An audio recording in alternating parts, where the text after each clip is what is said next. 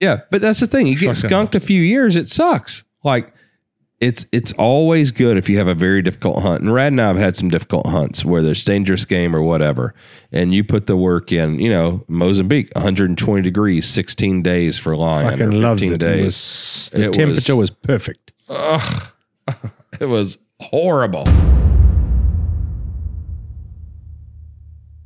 Rad, it's good to see you, buddy. How you doing? Good to doing? see you, Kev. Woo. All right. First off, let's give some shout outs. We got like five to give. How, how do we how do we say this? I guess the first one would probably be uh, Salidos, Salado, Salis, what what did Tori say? How do how do you I pronounce? it? I can't remember, but generally you start off with uh, Tactical Distributors Impossible 15 gets you 15% off. Off. Okay, good call. Tactical distributor. Shout out to them. Thank you guys for the pants and panties and all the things you provide us. Um, Salado Glassworks. Salado, Salido. Anyway, look at this chalice. This pimp chalice. That makes Do you have a glass I do. for your scotch? Well, this is not Scotch just yet. What is it? This is vodka Red Bull Club Soda. I love dating girls that drink that. Mm. All right, so thank you to these guys for these awesome glasses. Buffalo. This one, look at this. Says it's a pirate's life over here. It's got my initials here. You know who did this? Freaking Ray. Crazy, Oh, Ray. crazy fucking Ray. So man, shout out to Well, him. Thank you, Ray. Oh, Ray's buddy, Danny DeRico. How these sweet little shot glasses he brought back with him. I know he was in From the the- yeah the Marine Corps. Yeah. Those are from the Mark 18 belt fed machine gun grenade launching machine gun. He brought those back and then made shot glasses for us out of. That's sweet. I know. And the uh, scotch that's in here is from Kristen. Oh, Kristen, what a doll. She did. She drank like a little bit of my scotch over in South Africa and she bought me a whole bottle. So thank you, Kristen. Yeah, And Kristen's a homie. She knows how to drink. Yes, she does. Did you see what's on the bottom of those? Danny laser engraved them. Oh, we got a little field ethos going there. Yeah. Oh, how sweet. Say cheers, buggers. Cheers, buggers. Cheers, buggers. That's hey, there as cheers well. to you. Because you know Cheers to what? you. We have something else.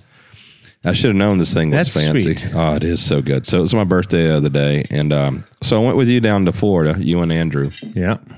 and uh, took you guys to uh, y- your other client's place, the Bolus. Can we shouldn't say that Maybe I don't know. Nobody's gonna know who they are. Doesn't fucking matter. Yeah. All right, so took you there. So then I stayed with uh, Don Jr. Shout out to you. Thank you, Don, for the hospitality. Had a great time because it was just me and him. So we got to talk about stuff because I don't bring up politics with him when we're around everyone else because then people get all, you know, how they are about it. So I never bring up anything but hunting or shooting when I'm talking to him around others. He probably enjoys that as well.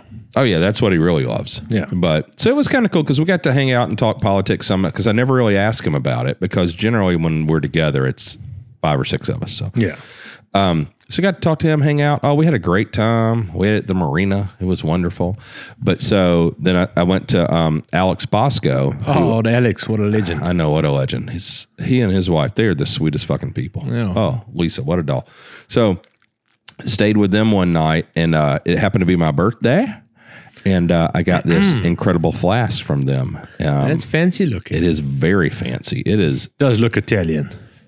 Yeah, it looked. They it took looks an fancy American hip flask and they made it Italian. Yeah, they made it nice. They put a little bit of class into it. Yeah, it's copper. It's all handmade. It's it is wonderful. Alec, he is just a wonderful fucking human being. He is. He's always happy. He's got a positive attitude. He's just always just laughing and smiling and has something cool to say. Yeah, he's a good dude. So anyway, cheers, bugger.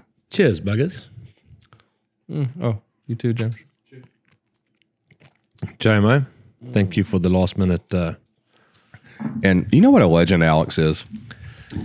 He even filled it with some expensive bourbon that I would never buy because it's too expensive. But you know, he balls. so he, he does does, that. uh, yeah, he does like it. So I'm finishing it up now. So cheers, buggers. There we go. All right. So, dude, we've just had a hell of a year. And we just did a podcast with Andrew. Oh, I'll get one of these over here. Yeah, don't put a stain on the table. You can check you've had shin- riffraff. cruising around there. Yeah, yeah, yeah. They they were probably Afrikaans. Um, No offense to the Dutch at all. or Dave, half of Dave Edgecombe, my man. Oh, My bad. Dave! Uh, I wonder how much he shatters shat himself on the way Oh. over to Germany. Yeah. So, so, so what he's saying. So, um, when Thomas or James from Q don't go with me to film in Africa or wherever we go to hunt, Dave Etchcombe goes, and Dave is just a sweetheart and absolute legend himself. Um, South African guy, so he's he's uh, he's half Afrikaans. And so there seems to be a bit of a rub between you Scots and the Afrikaans. Well, if you ask Dave, I don't think he's. Um, I'll just leave it at that. I'll let Dave decide what he wants to say. He's too nice to say anything bad about. So Yeah, but he's also terrified of flying, and so we we fly a lot because terrified. We know, He's absolutely shit scared. and you know, James, we got the plane over there, and Dave is scared to fly commercial, and you know we have a small plane over there, and whenever there's any turbulence, you look at Dave. He's actually praying. he's praying. He's praying. I, I mean, I guess to Jesus or God or Allah. I don't know who he's praying to, but he's praying. that poor guy. He just I've got a few shats photographs. himself the entire time we're flying when there's any turbulence. He's got all. that white knuckle grip. Oh, he's oh, just fucking just, hmm. looks like he's got arthritis. He's bloody crabbing on so hard. You remember that first time we hunted with him in the Eastern Cape and went across that that rock cliff, that face? You Oh, was and- and we're- yeah, we're probably like ten feet from the edge. Maybe not. Maybe we're five feet from like a three hundred foot cliff. But we're Oh, the first time we were further from that. We were like, yeah. yeah, I remember when you were, I mean, you were just walking like casually, like we weren't even on the edge yet. No, no, we weren't near the. I mean, even five feet. You're not near the edge. We're he just- was stuck like a oh. crab octopus type thing the rocks. Whitey. So so it's Rad, it's me, it's Dave, and then Whitey. Who Whitey's the the uh, tracker. And Whitey's laughing, and I turn around, and Dave is crawling, and the rest of us are walking. I mean, to his credit, because Dave's not a young man. I mean, he's not old; he's still a kid, but he's My age. We went to school together, remember? is he your age? He's got to be younger because you call him boy.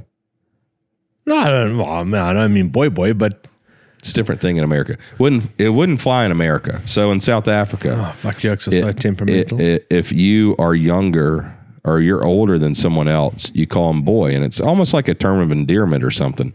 But wouldn't fly here. But I heard you on the phone today. You called him boy, so he's got to be Did younger I? than bad. you. Mm-mm, boy. Okay. well, we were in the same class. He helped me pass really? Afrikaans. If it wasn't for Dave, I would not have passed Afrikaans.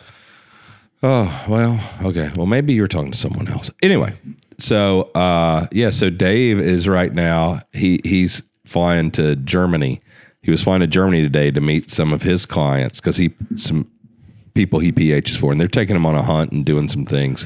So they flew him up to Germany, and he sent us a video, me and uh, Andrew and Rad, in WhatsApp today, and it's a video out the window of the airplane, and there's like a thunderstorm and all, and Dave must have been dying. I can't believe he could send the video. He said that he had the crane grip going on the Reverse crane grip. reverse crane on the seat of the. Yeah, he was not happy. I mean, he's going to shit himself if he flies over the Rockies. Yeah. Oh, Yeah. I mean, when we were coming into Boston, Hmm. had a little bit of turbulence, and that would have been enough for. I don't know. It's like I fly twice a week. I don't notice anymore. Like, whatever. You're either going to die or you're not. Yeah, I mean that's it's the one place where I realize I have zero control, so I just don't worry about it.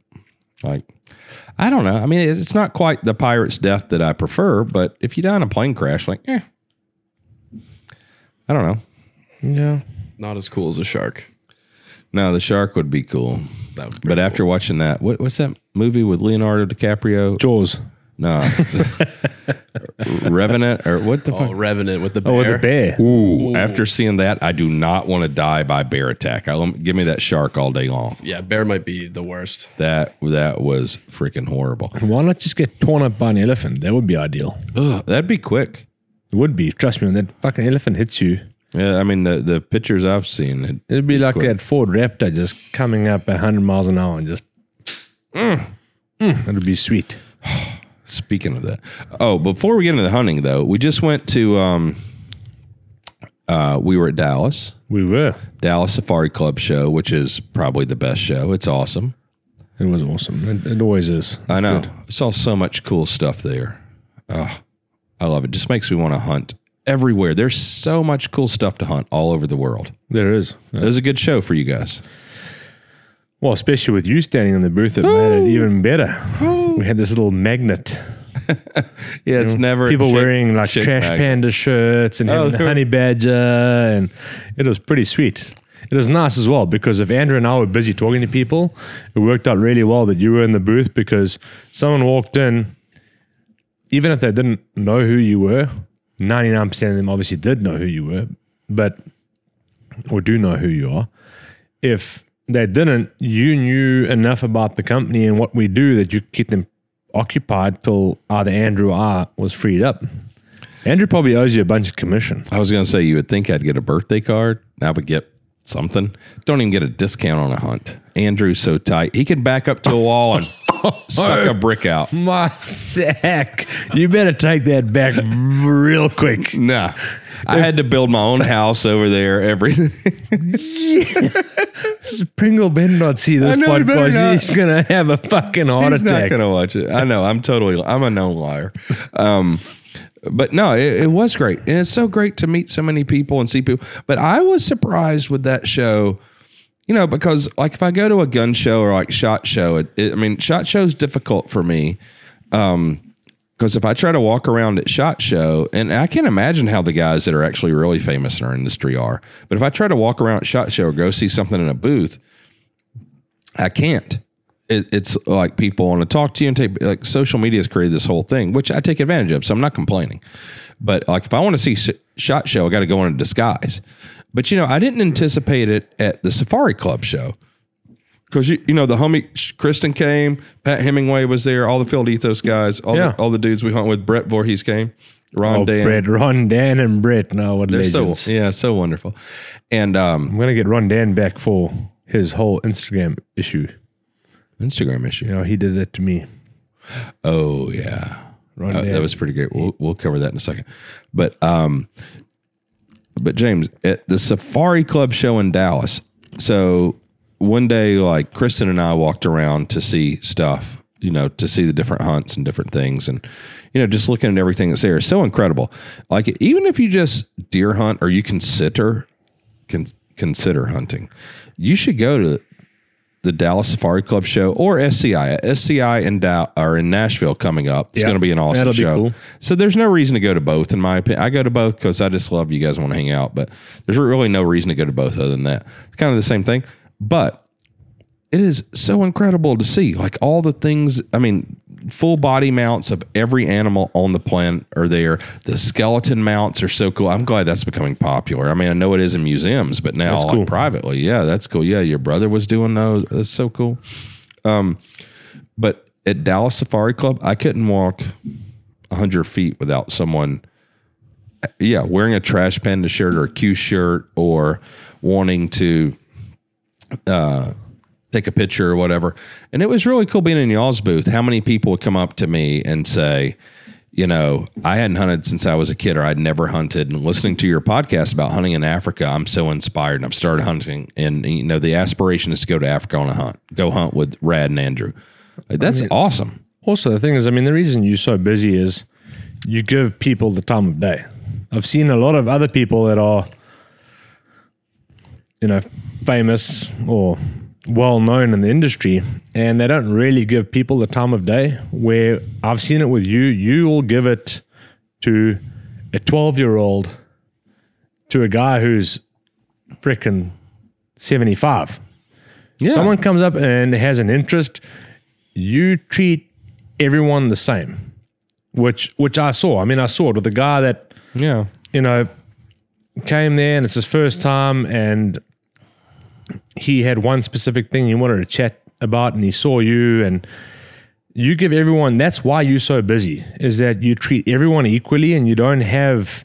And I've seen other guys who you know are well known, and they brush people off, and it's just a sort of like a quick you know, 15 second, like, hey, nice to meet you. Oh, I'm glad you like the product. Thanks very much. Cool. All right, we'll see. I've, I've got to run. And that's why you're so busy is that you engage with everyone. I think that's why you are so popular and a big part of why Q is just blown up and taking the market by storm is mm. the interaction that that you have with your fan base and customer base. Well, thank you. I, I, I don't know. It was interesting. Like Kristen at one point, she's like, "Hey, I'm going to go look at this stuff. I'll meet up with you in a while because we're walking around and like every hundred feet, someone stops."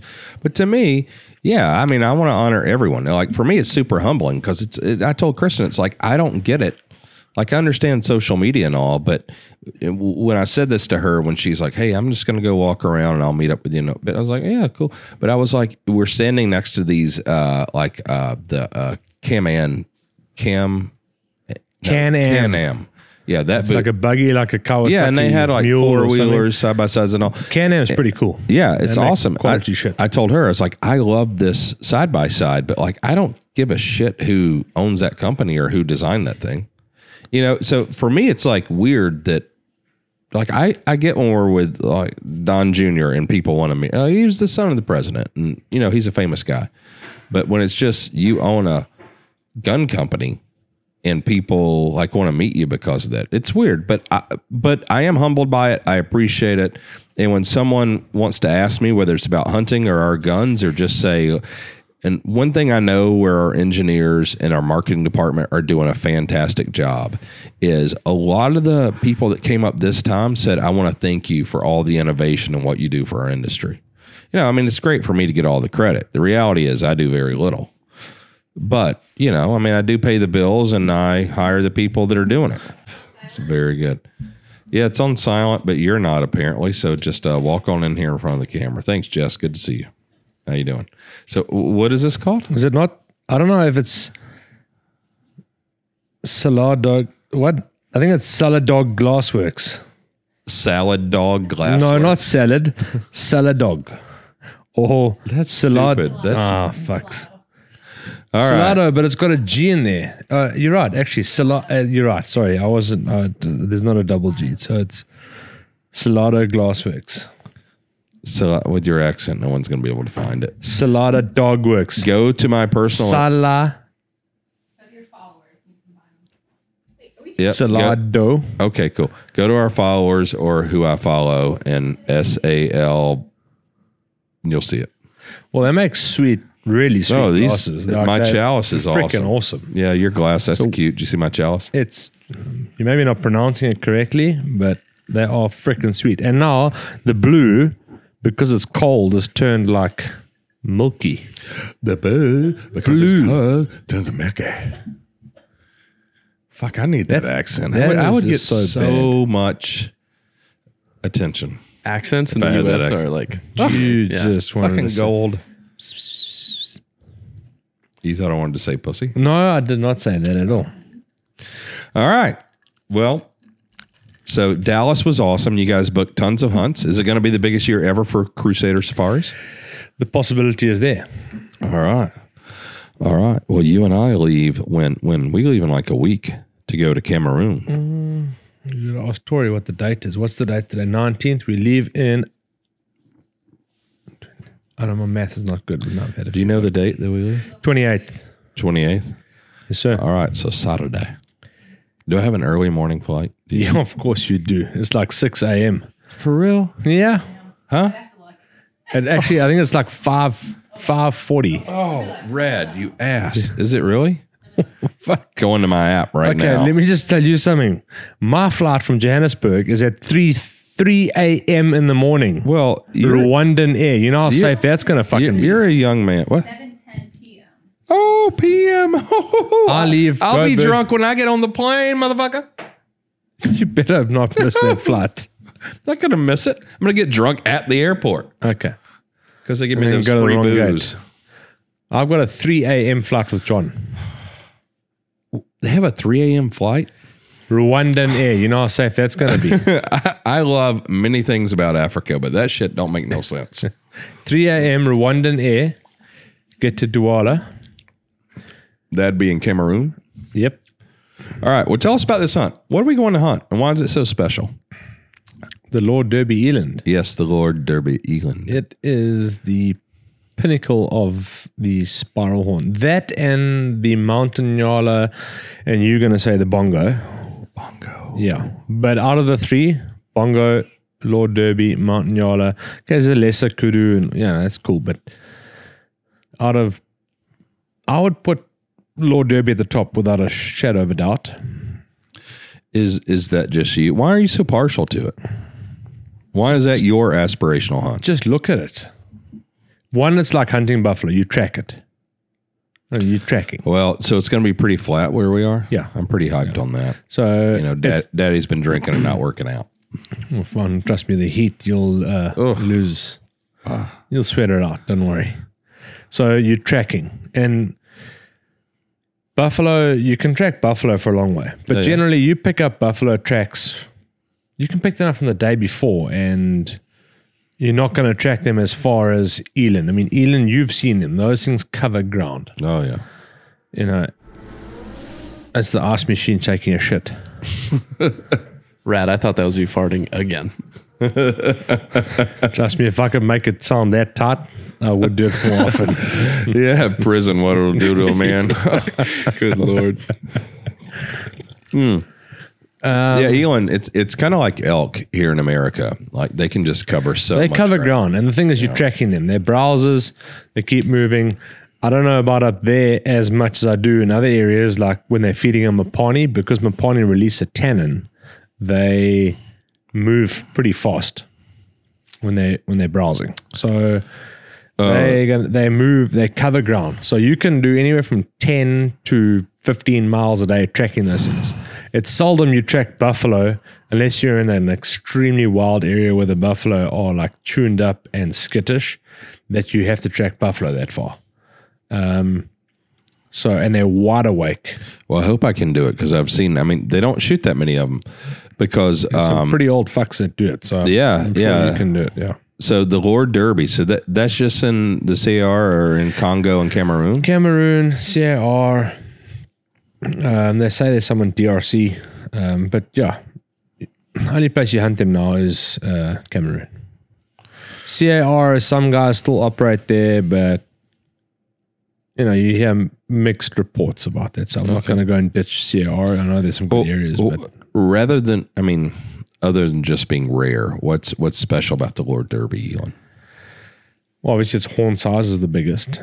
Um, The longest horns they are yeah, incredible. It's coloration, and we've we've timed it perfectly.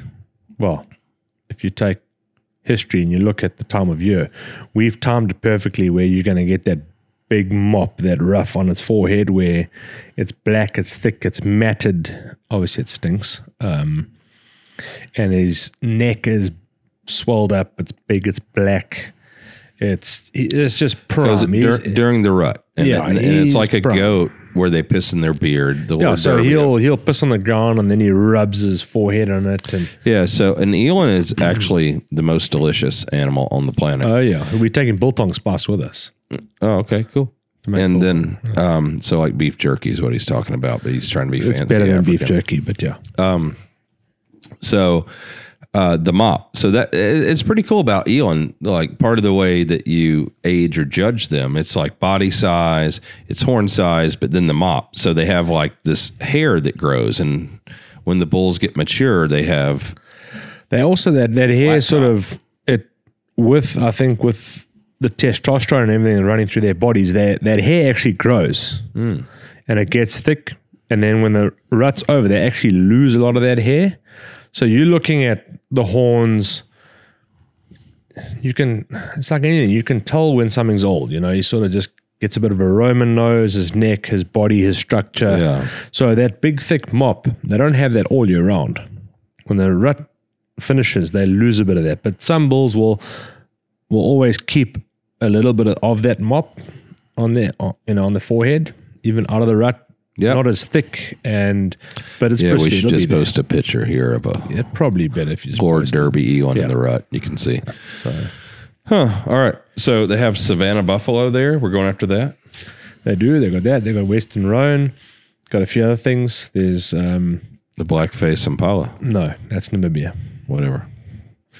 That's uh, they've also got uh, the harnessed bushbuck, which you're wanting. Yeah. Be a good one. Well, wait, back to the buffalo. What's this? How does the Savannah buffalo compare to the Cape buffalo? A lot smaller. It it's got like miniature water buffalo horns, like a lot smaller. You get ones that are sort of an orange color and some that are black. It just depends. Sometimes they're like almost black on the front, orange on the back, or full orange. Um, they are known to be aggressive little buggers. So It's going to be fun. Yeah, it's not quite as aggressive as the forest buffalo, but and they are very similar to the forest buffalo.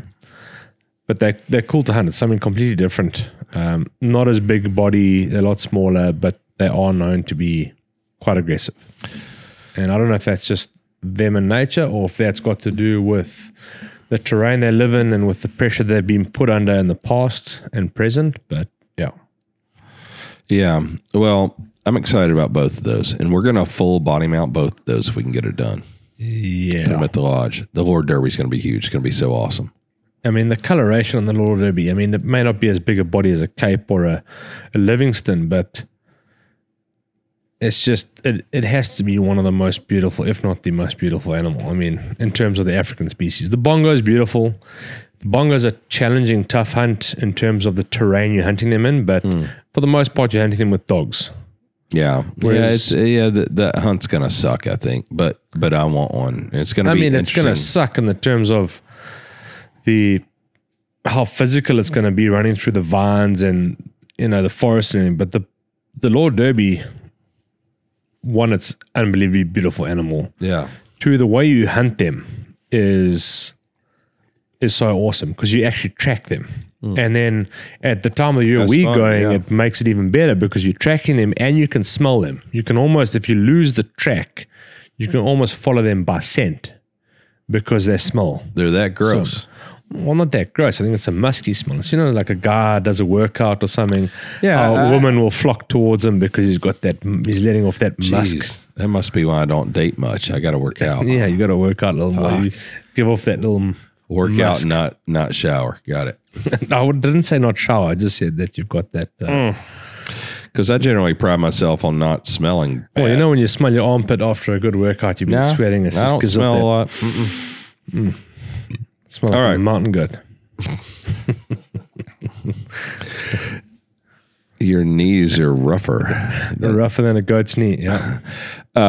So we can't take the fix in the Cameroon. So we're taking this. No, we cannot take the fix. It is. Uh, it looks too paramilitary. yeah, well, they are of French descent, so they are a little bit temperamental, which is not uncommon in the French culture.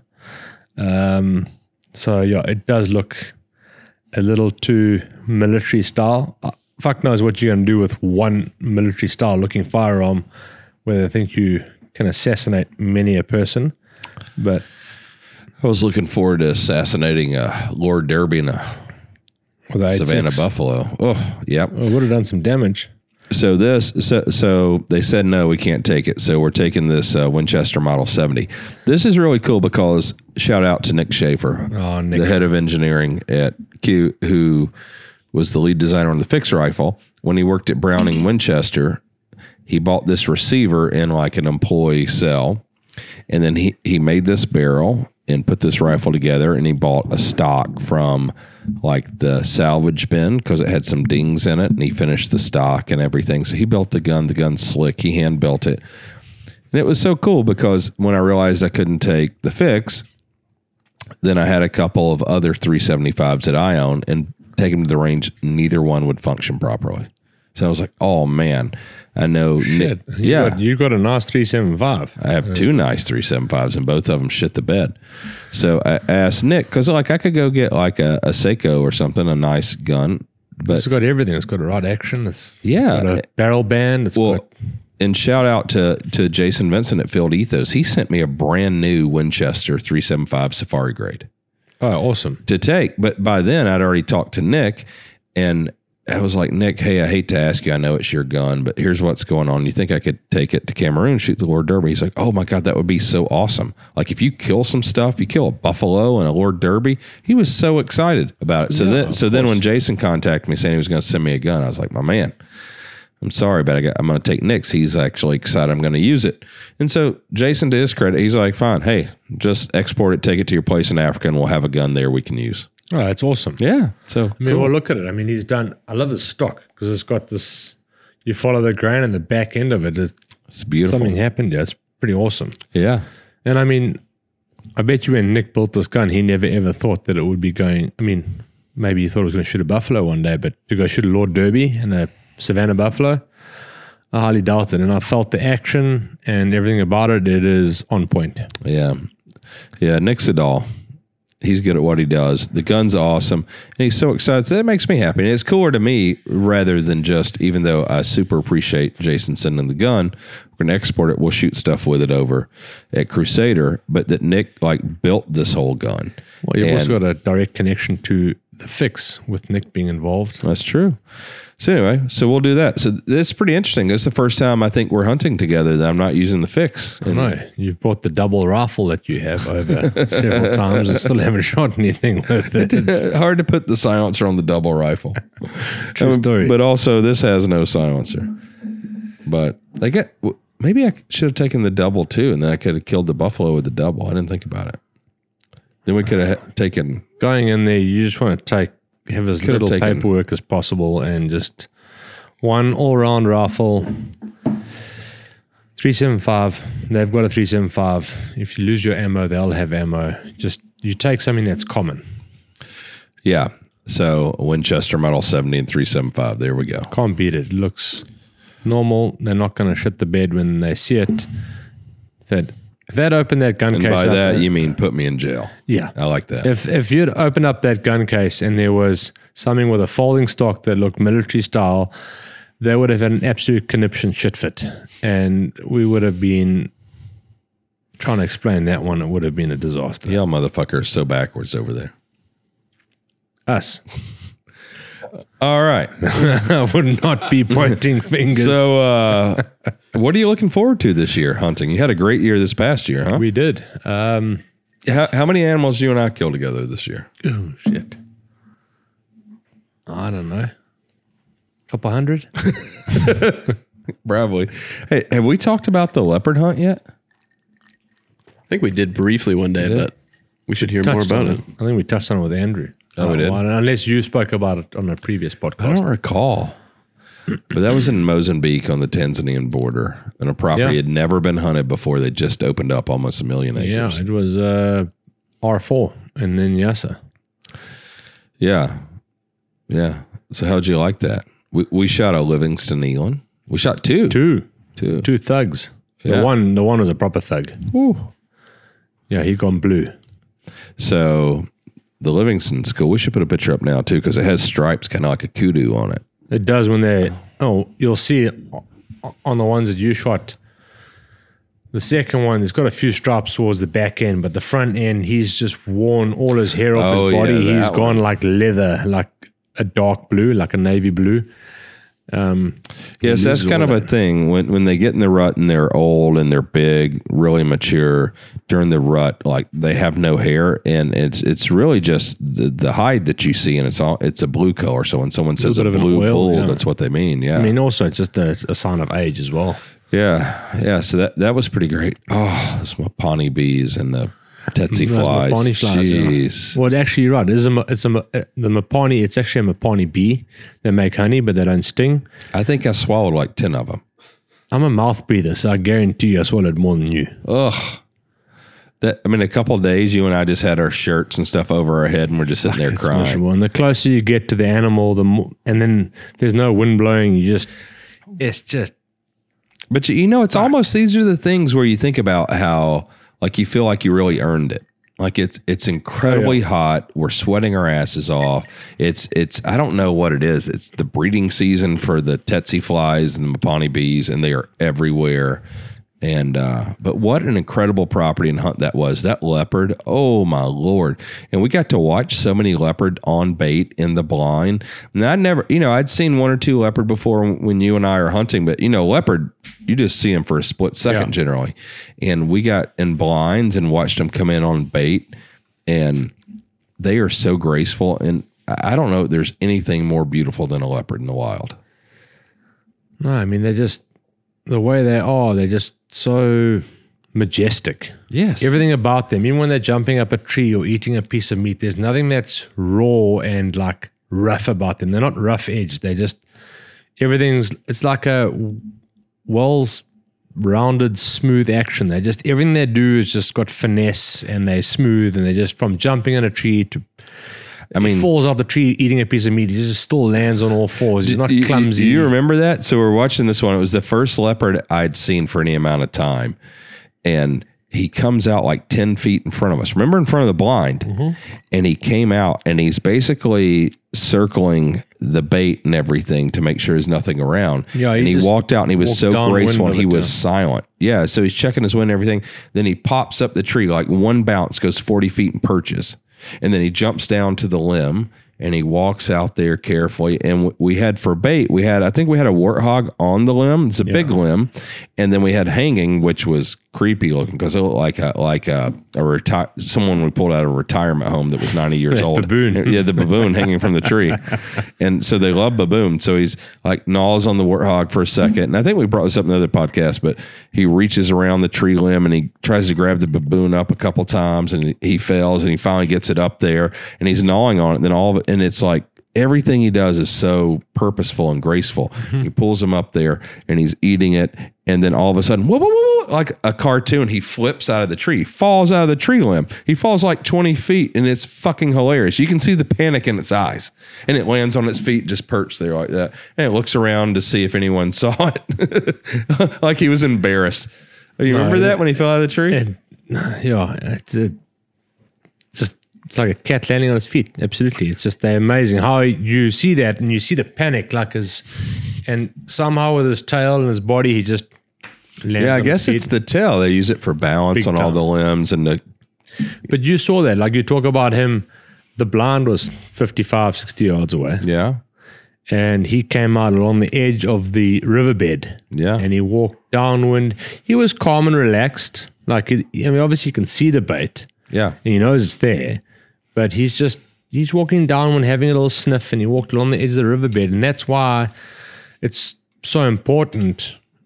Well, in many places. Then yeah, so we were. I think we I did a tally. We had a total of twenty seven leopard on bait between males, females, mature males, young males. You know, we had twenty seven different leopards on bait Yeah. between our bait, our baits, and Brett's baits. Yeah. And some of the some of Oh, the baits were doubling up, you know, and we were just biding our time to find the right cat. I mean, we had four mature cats to choose from. Yeah, we almost shot one one day. Yeah, and we we just, you know, we're just trying to find the right one. The you know, we're just pushing the envelope a little bit to see what we could find. And Yeah. if you watch, it's. I always, I've always found personally, some guys may disagree. Everyone's got their own system, but we had an obstacle between us and the bait, and the obstacle was that little riverbed, that dry riverbed. Yeah, so yeah. we were on one side, and there's a little riverbed in front. I'm talking about the leopard that you're talking about that ate the baboon, not the one you shot. Oh, yeah, yeah. You know, we had Oh, that, yeah, we had that little was. riverbed. We had to like, we had to jump across. We, we call that a creek in yeah, America. okay, a little creek. We had to jump across that. We were on one side, and the bait was on the other side. That's right. 45 yards away from Yeah, the he came creek. out right on the other He came of on the edge of the creek, opposite side of us. Yeah. and he went downwind of the bait, and then one, and then uh, he went out of sight. Obviously, lay there and flopped around a bit, and maybe drank some water. Then he came back, and he was in the tree. That's cool. Yeah, Yeah, but then yeah, we, we had several cats that kind of looked the same on bait, but then um, we were getting pictures of the one cat, the one we ended up shooting, Yeah. and he was a thug, much bigger. You could tell he was older. He had like a little bit hanging skin, yeah. like like me and you. double chin. Oh, hold on. and remember, it, it- like half his Tail. tail's gone. It's got like a right hand kink in it. Ah, it's, it's cool.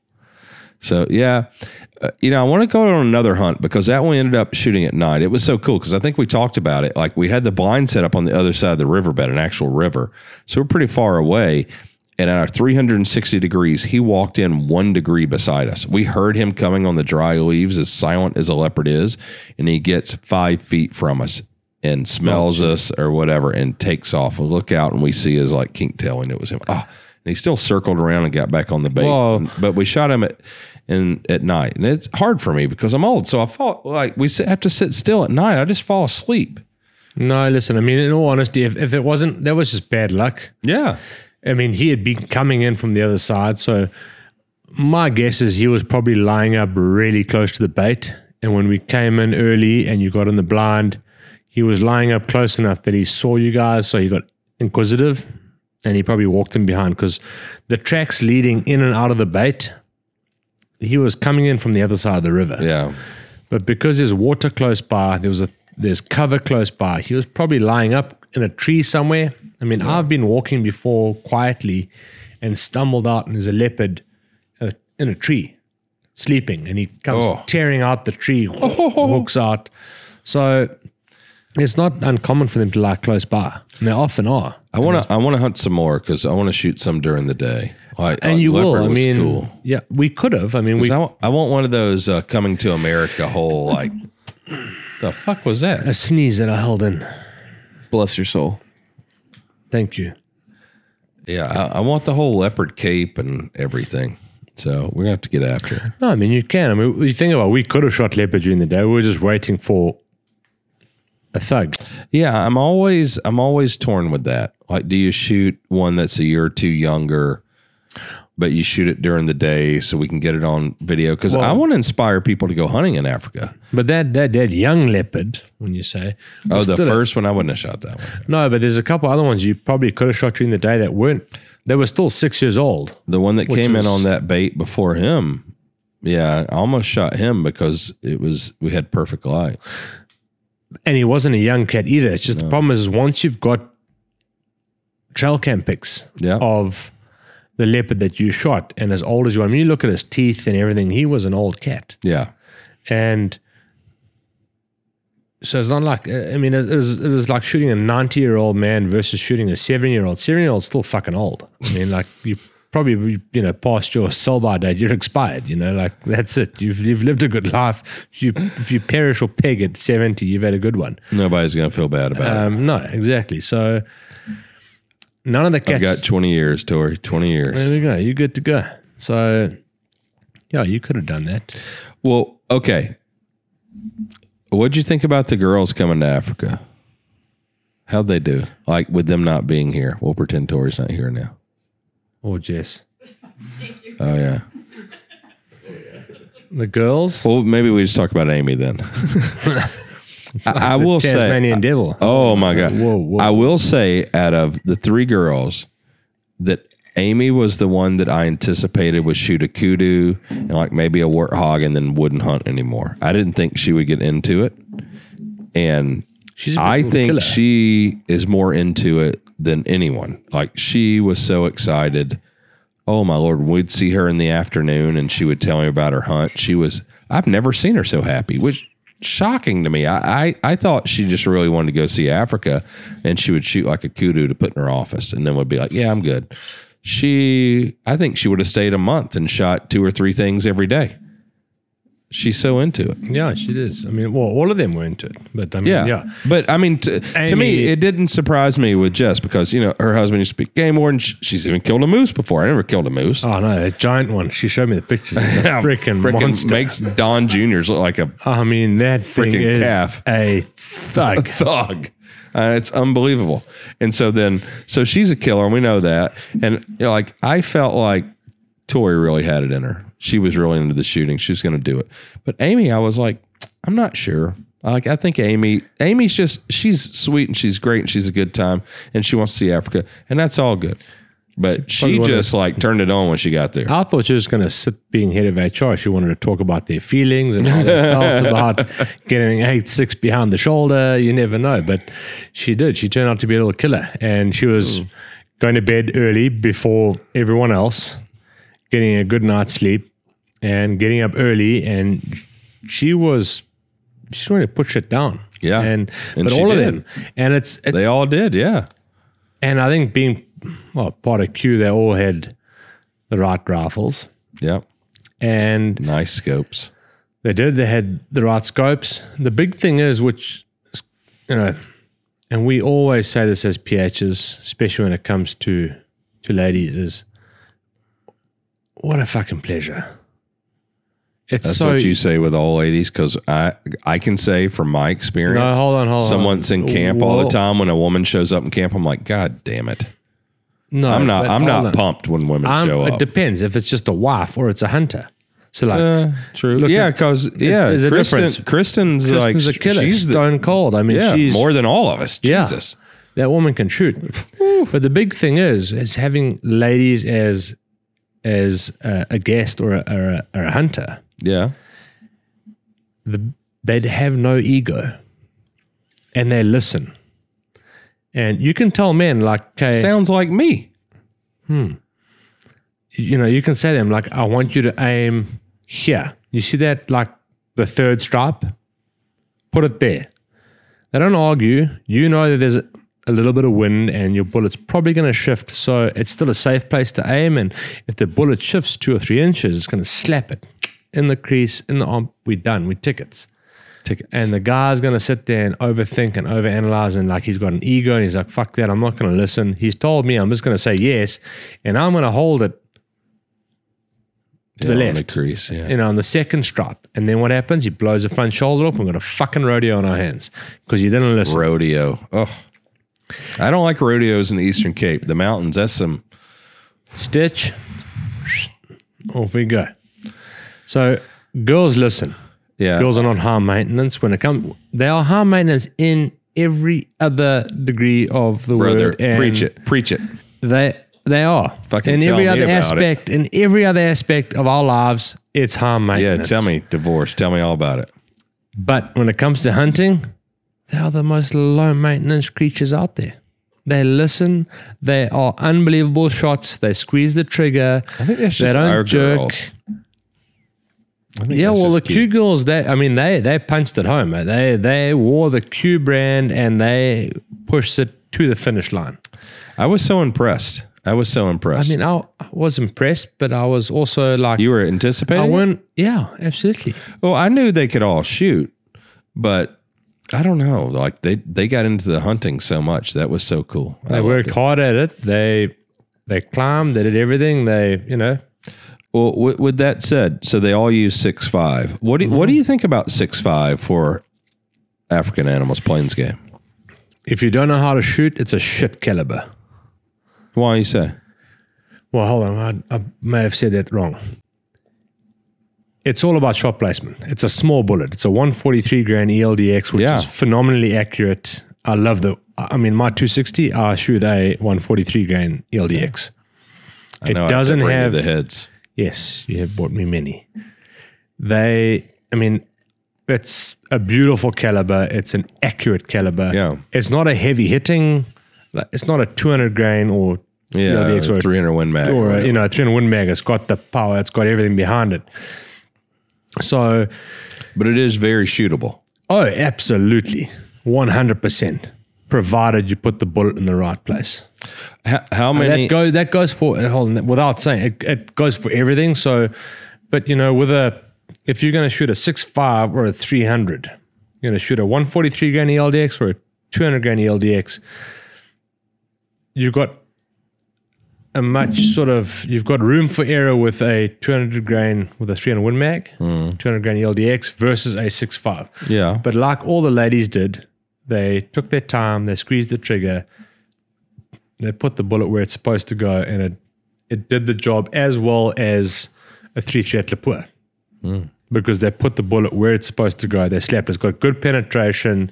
It does the job. It's everything. But yeah. if you just go out there thinking that you've got a 6.5 Creedmoor and it's a very accurate rifle and it's going to do the job, but you don't put the bullet where it's supposed to go, you're going to shoot off. You're going to be following Yeah. a dog for a long way. So it doesn't have that. I know you hate the word knockdown, but it doesn't have the.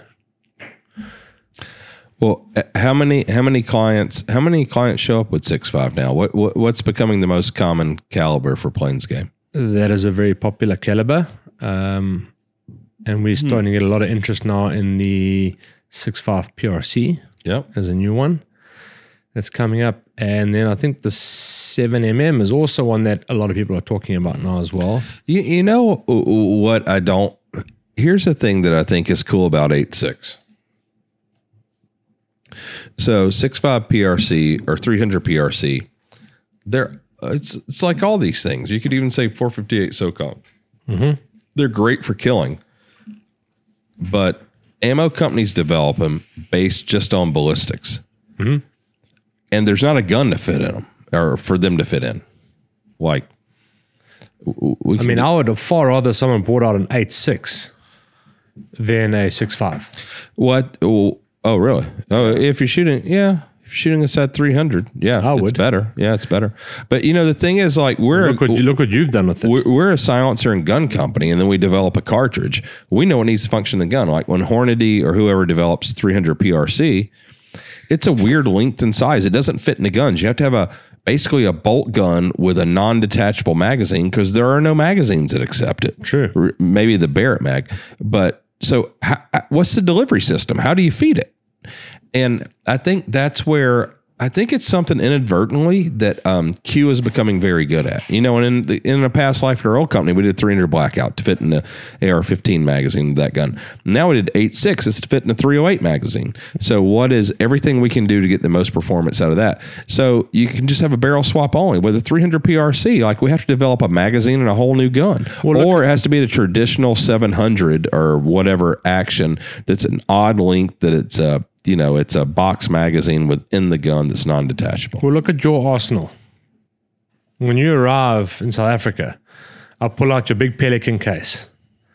I've put it so that there's three boxes, and they're all ammo boxes filled with magazines. one's 6.5, one's 8.6, and one's 308. And it's all the same mag. And we've now had like different colors, and we're sticking stickers on them to like the stickers are this, the white mags are this. And then on the 8.6, we've got two sets of mags because one's super and one's subsonic. Yeah, I mean, it's all the same. You can flip it, and what a pleasure. yeah, I mean, I, I love the 6.5. It's a beautiful caliber, but you got to be on point. 8.6 Yeah. I like because it's got some yeah. I mean, you, mean, you, that you've 8.6 seen the impact and how the animals shit, react. Subs and supers. I mean, we've smacked some shit with that thing. I mean, with subs, to me, it's like shooting stuff with six five or three oh eight. I mean, that's shooting them with subs. Let me ask you this. All right, to justify what we've done with eight six. yeah.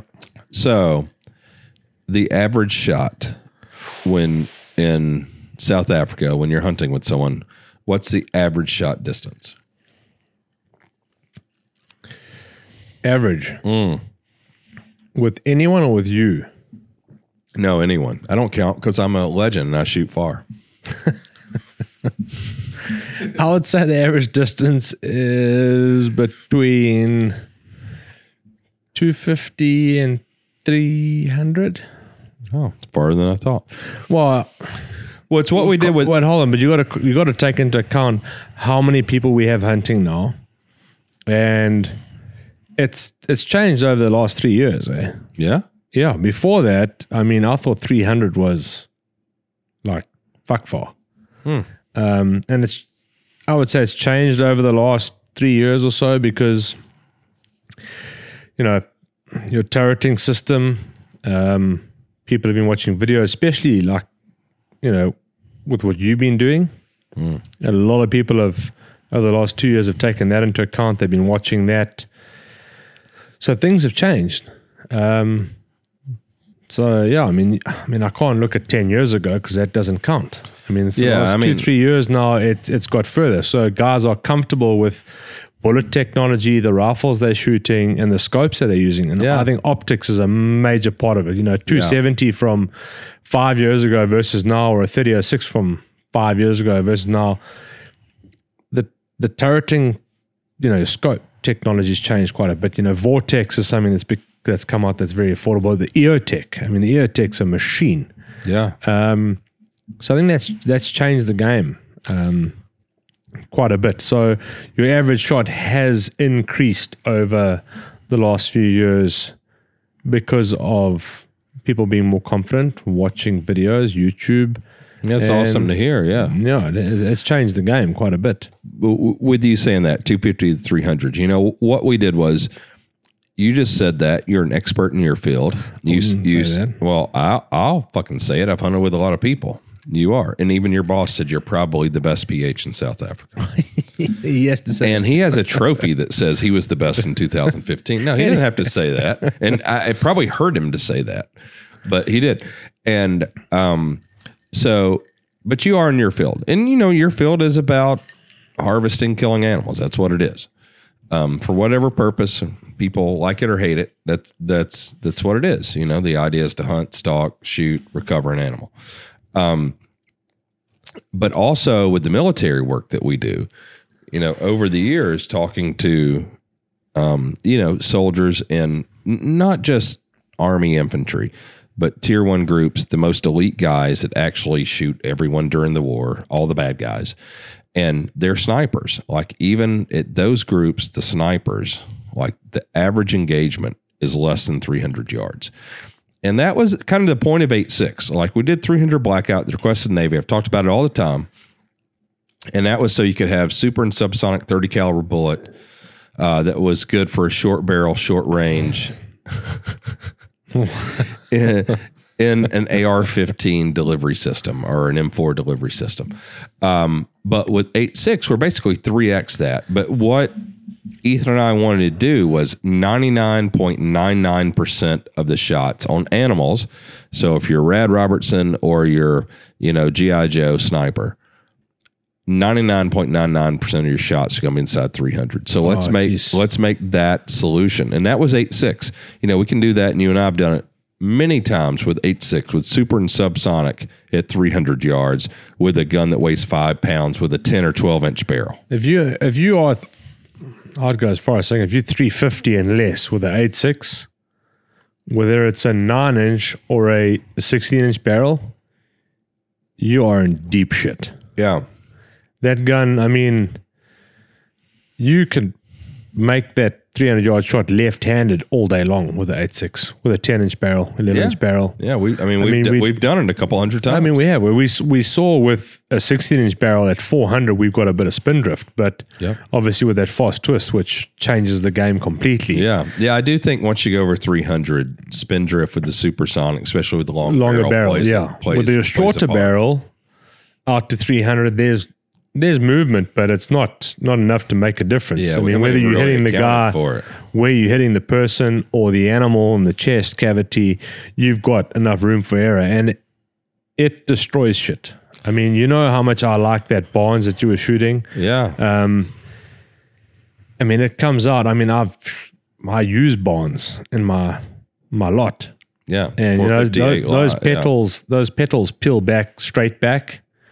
Oh. When it comes out of that eight six, it looks like a like a fucking propeller. Yeah, It's like twisted and uh, the wound channel. Yeah. It, is, it it is severe. I mean, Yeah, I mean that energy transfer because it's not like you just stop a bullet in a linear Yeah. direction, but you also have to stop it rotationally. The and you see se- when the severe. petals are bent that that is dumping major energy into the animal. well, feel feel the edge of that. sharp as It's shit. sharp as shit. Yeah, And okay, we're talking about super and sub. yeah, Super, 300 yards, no problem all day long. yeah, all day.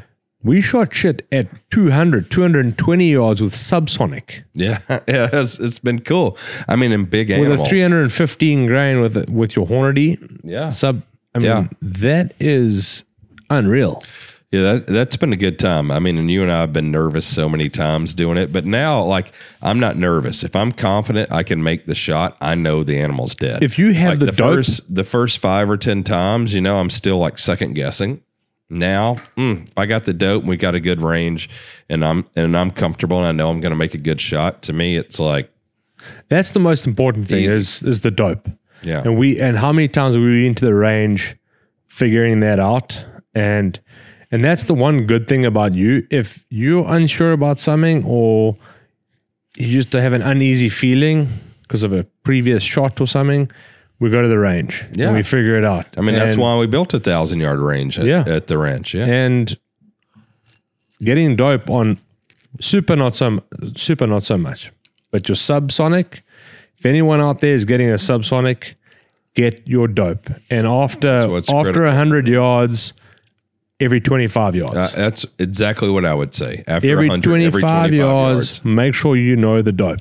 Yeah, because with eight six, I mean, you and I have seen it. We've done it. Like to me, you're good to three hundred. That was the solution. Three hundred is ninety nine point nine nine percent because you know with subsonic. The problem is the bullet flight time. That's like shooting a thousand yards with six five or three oh eight, so the animal can move. He wants some more drink, Tori. I don't know what he's doing. Um. All right, so that's cool. So I think it changes things because you've got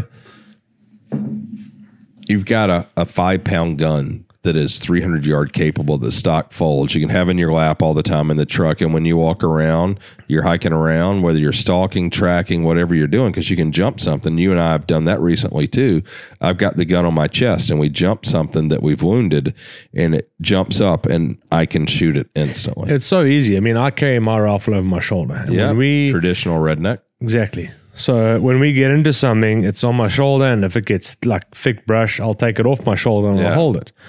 And the difference between flicking that gun off off my shoulder and getting it up versus having it lying across your chest and just whipping it up. Well, you look, we've done eland before with a subsonic yeah and climbing up that mountain. I mean, we were out of breath, and it's yeah rip jay Whew. my man was dead Yes, I wonder if he's heard his voice recording. He forgot he had his mic on. That was funny.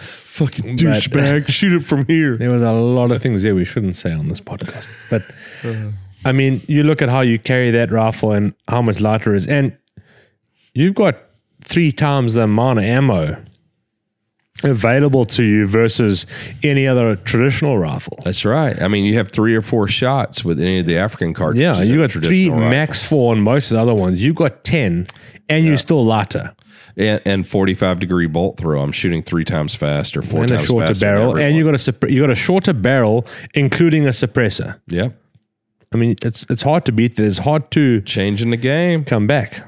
I want to ask you this: What are your two or three most memorable or favorite moments from our hunts at this point, which has been hundreds? Because I can think of a couple I love. Mm, shit, that's a tough one. I would have to say that one where we shot the kudu and the fallow off the cliff. Oh, yeah, that's probably number That one. that has to got to be one. So that's pretty cool. So that was we were in a valley uh, in an With Dave, afternoon, yeah. with Dave, and we were an hour or so from being too low light to shoot, and we're glassing this valley, and there's mountains because it's in the Eastern Cape where there's mountains. A thousand yards, we see a we spot a bull underneath a rock face. So one on saw the edge day of a before. Yeah. Well, that's what I'm saying. So we're in the afternoon. We see it, and underneath this rock face, along, and there's a lot of bush and shrub underneath the rock face there, and it's you know last light, and we see him, and we're like, well, we're not going to try to make a play now.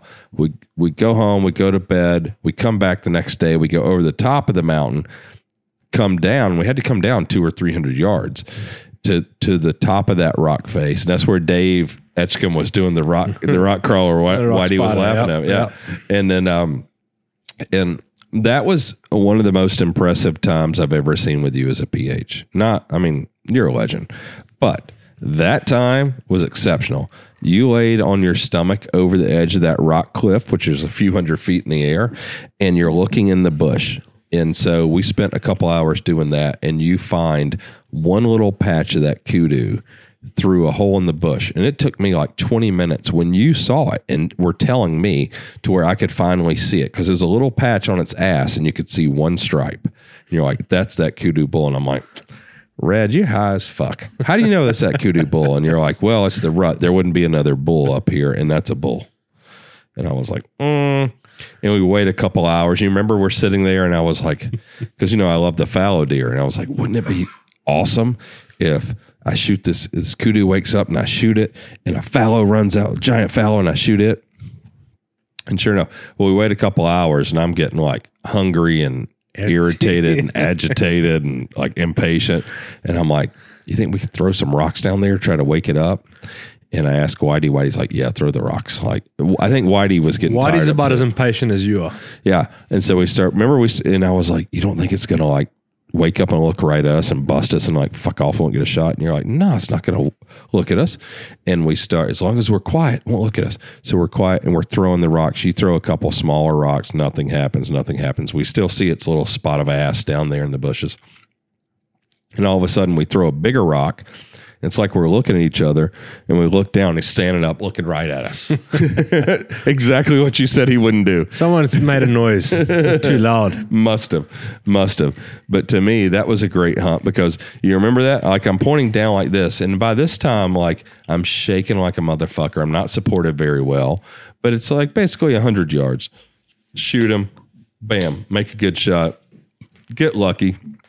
He runs out of that bush, and and so I'm chambered another round. I'm trying to get on him, but I'm like all unsteady and shaking, and we just see blood pissing out of the other Blood side. was, was pumping. I mean, he's 150 yards, and we can just see it's like a water hose. So it's like, ah, remember he went in the erosion, like flipped over, he's dead. And Whitey starts yelling at us, which Whitey never says anything. and we look over here, and the biggest fallow deer in the history of the world's running the opposite direction. he was just going, Shia, Shia, Shia. and and for, I don't know why it paused at that cattle fence because I got Wasn't on him, but cattle I, fence, it was like two strands of wire. I mean, Yeah.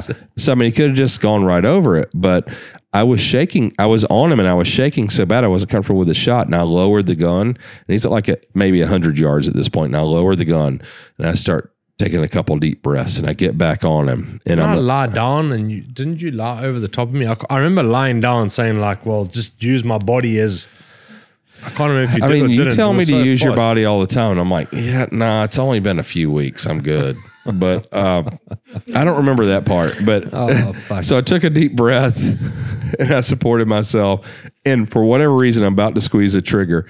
He's, I mean, he is full out sprinting. And I could it. tell, like, I mean, we all could, like, we could just see, we couldn't see the palms, but we could see how wide he was. If but his hadn't shot that ass was huge. I would still be crying. Oh, he, I mean, we could tell he was 50%, 100% bigger than every other fallow deer. And took a deep breath, got back on him, supported myself, and I'm about to shoot. And, and then he all of a sudden just slows down, almost pauses. And it's like perfect. He gives me a shot. Like, it, yeah, those, those little couple strands of wire, it freaked him out. And had he still kept going full sprint and just leapt over that thing, he would have been gone in like two seconds. He Oh, would no, have it been would've crested, been- it it would have been done. And he paused and bam, and it he rolls through the. Oh, so so beautiful.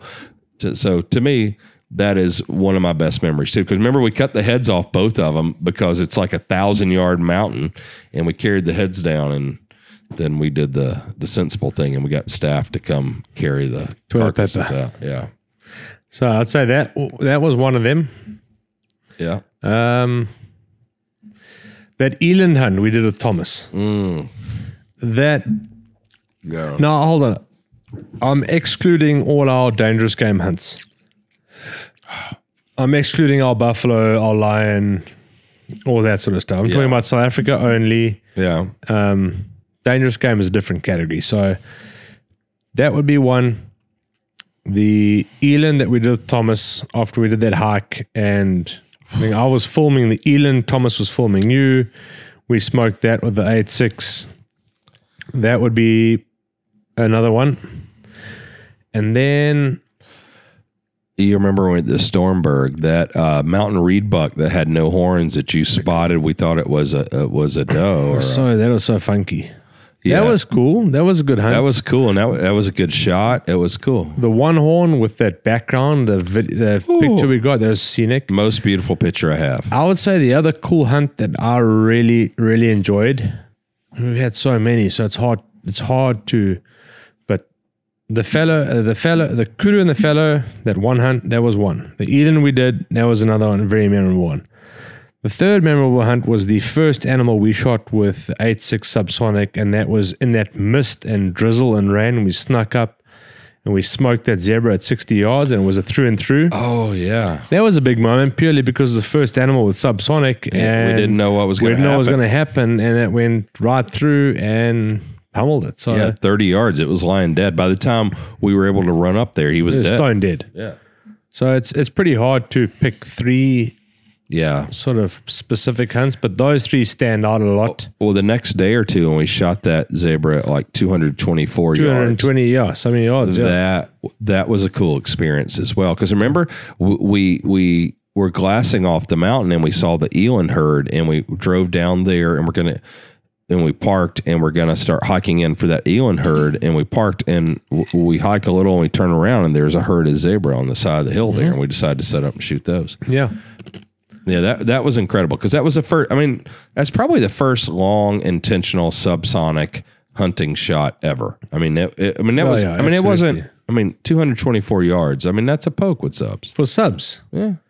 Well, I challenge anyone to shoot 50 yards and then after that, do every 25 yards and and figure out their dope. And you can shoot accurately at 224 yards. It's like shooting 600 yards with supers Yeah, yeah. It- it without a turret. probably at least. Um, yeah, and uh, uh, we got lucky. I mean, that first shot. I, I, we we, fuck all to do with luck. we could we couldn't have put that first shot in a. I mean, I shot it one. I shot it twice. The first shot, he was totally dead. Stone dead. but he was still walking, and you don't want to take a chance. I mean, a zebra is like a strong, Yeah, tough animal. I mean, we've it, seen that. yeah, on the mountain, it can go two miles downhill, and you're just, you're fucked.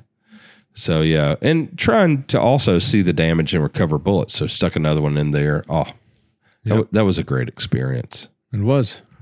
Yeah.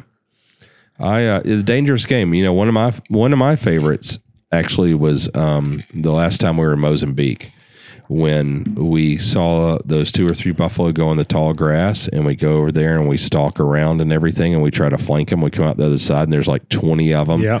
that line up, and they're facing us, staring at us. Oh, that was cool because that was close, and I oh, it was a monster. Shot him, and then he runs in the bush, and you spotted him behind that termite mound. You saw his little tail flicker, This is tell, yeah. yeah, and and so he's bed down, dying, and we came around and uh, flanked him, and he probably what probably like ten yards. He tries to get up, Yeah, and I 10, shoot him again. yards, yeah. Oh, that was a good time. That was a cool hunt. It was. It was just the, the whole thing about it was just was cool. It was the scenario, the stalk, the everything. You know, we had a bit of disadvantage because the sun was coming up behind him, so Yeah. we were trying to figure out which buffalo and trying to f- you know which one and to get a shot and and the scope and the light coming in. It, was, it wasn't easy. It was difficult conditions. dude, those buffalo that are at Crusader, holy cow! You know, when um, the last time I was there and you had to leave to go to your friend's wedding a few days early, Yep. Andrew and I go riding around for a few days, hanging out, and uh, we find a big herd of buffalo, and it's some of the biggest buffalo I've ever seen. And Andrew is totally crazy. He gets out of the truck. He wants to video and take pictures because they are incredible, and it's on top of the mountain, which is weird. You find them in the valley, like he said the other day. They're in my front yard at my house, and they're on top of the mountain. They're everywhere. You never know where they're going to be. And uh, he finds them, and he gets out, and he's getting closer and closer. And he has the camera. He's taking pictures, probably for you guys. And I was like, "What are you doing?" And so I got out there with my gun and we got in a situation where a couple of the cows got cheeky and they came within probably like 15, 20 yards of us. I thought at one point, like Andrew wasn't backing up and the cow keeps getting closer. I'm like, I'm going to have to shoot this cow. But anyway, it worked out. It was a great time. Well, uh. well, okay. So you've hunted. So you were a PH in Canada, and you've hunted in America and stuff. Canada. Wow. I did, wha- Andrew was the guy. He was there for ten years. I did one six week stint, Oh, just once. freezing my balls off there. Oh. Fuck, I was freezing. I can't even believe knowing you now. You're such a pussy with cold that you were ever there. However, How you guys survived? Most of this community now would not survive here 50 years ago. They all would have fucking perished by now. Ah, it's nothing. You're just weak. Um. So, you know, it's- what I try to tell people, like you can go on a whitetail or mule deer hunt in Canada, or an elk hunt in America, and you can spend a couple weeks in one animal. You shoot on the first day. What do you do the rest of the time? Otherwise, you could spend. Yep, you could spend, totally all I'm doing. You could spend two weeks. You shoot on the last day, or you never shoot it. But you know, that is one awesome thing that I try to explain to people about Africa is if you go there for a buffalo, a kudu, whatever you're going to shoot, you get it done. You get lucky, get it on the first day. You've got warthog, and impala. You've got 20 other species of animals that you can hunt and shoot, and a lot of them are very inexpensive You can go and cull the baboon population. for free. yeah.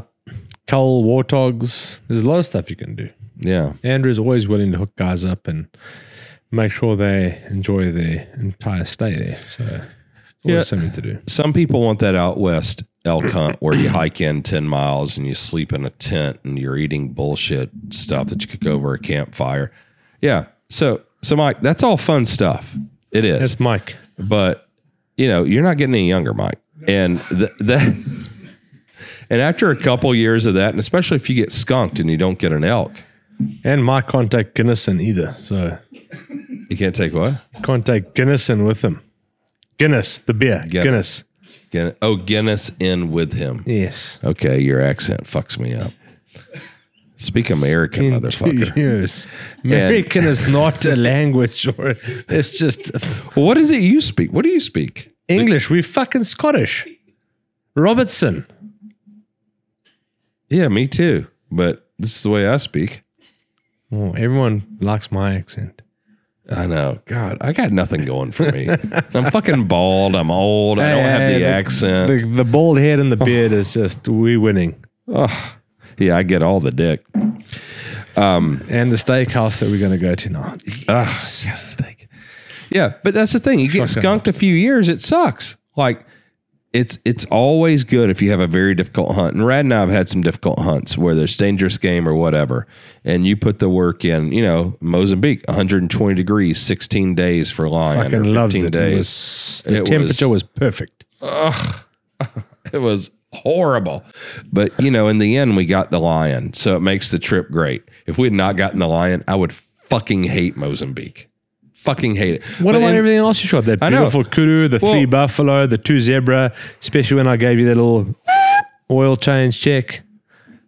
Remember that? Oh, oh, the We zebra. have- we should put that right here. Has Oh, that was terrible. Thomas not put that picture up I yet? don't know. I, I hope it doesn't exist anymore. What I've still do? got it.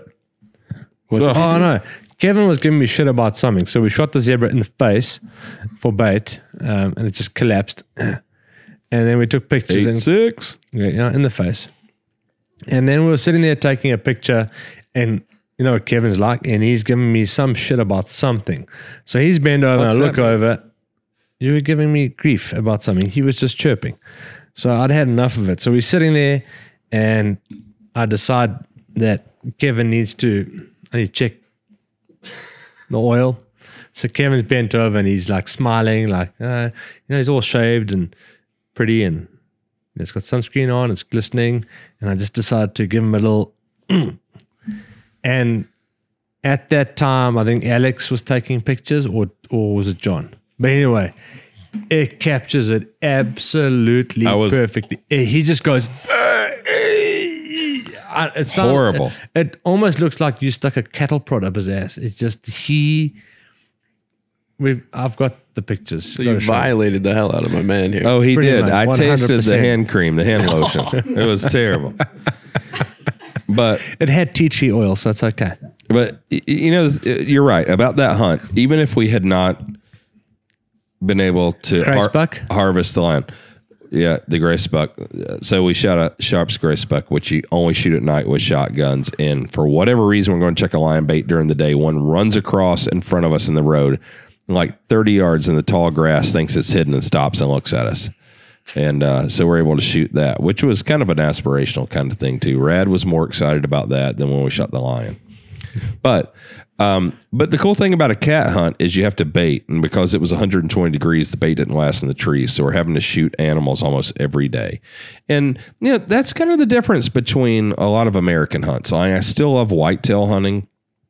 But it's hard for me to go out west and spend 15 grand to go on an elk or mule deer hunt when I know I can spend that going to Africa and I can shoot 10 animals and it's all inclusive and I can have a great time and I'm not sleeping in a tent. I've got a hot shower and a comfortable bed. And I don't know. I mean, I'm always saying it. It's true.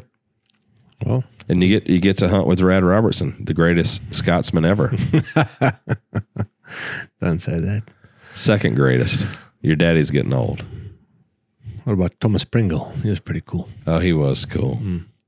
Got his gravesite. Did did did you girls go there? Did we go? Did we all go there together? Or Tori and I did. not on the you. camera? You guys did. With me, yeah. Went to the church, right? Yeah, I see. I'm Yeah, a good yeah. tour guide.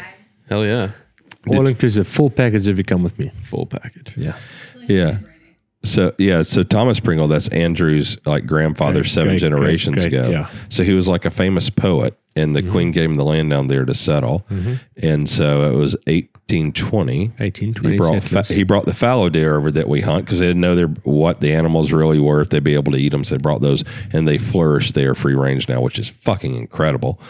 And um, so what? After like 20 years, he goes back to Scotland for a visit for a holiday and dies there. And they bury him there for like 150 years. So that's like his. It wasn't a tombstone, but what do you call it when it's more like a crypt? It's like a cover for his his They grave. do that in Louisiana quite a bit. Oh, no, fucking Cajuns. Well, it's the French, I suppose. No, they're cool. Um, Who, the but- French or the Louisiana? Yeah. So it's all so so it's just like not that long ago they exhumed his body. They built Yeah. that church there on Andrew's 1950. family property in the fifth, 1950. 1950, they built the church, yeah. Okay, so he'd been there like 150 years or something. I don't know, not that long, I guess, but it, it was a long time because the crypt it's all worn. You can't even read it mm-hmm. hardly.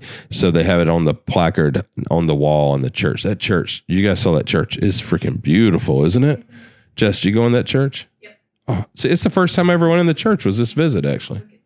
Oh, yeah. You know, Andrew and Julia got married in there. That's okay. You guys, You've always been too busy shooting shit. well, you know, I like to get after. it. Testing out the 8.6 for everyone else. I'm a slave to the grind, man. I I know. love my job. We've done a good thing. We've shot a lot of 150 to 200 pound animals for people.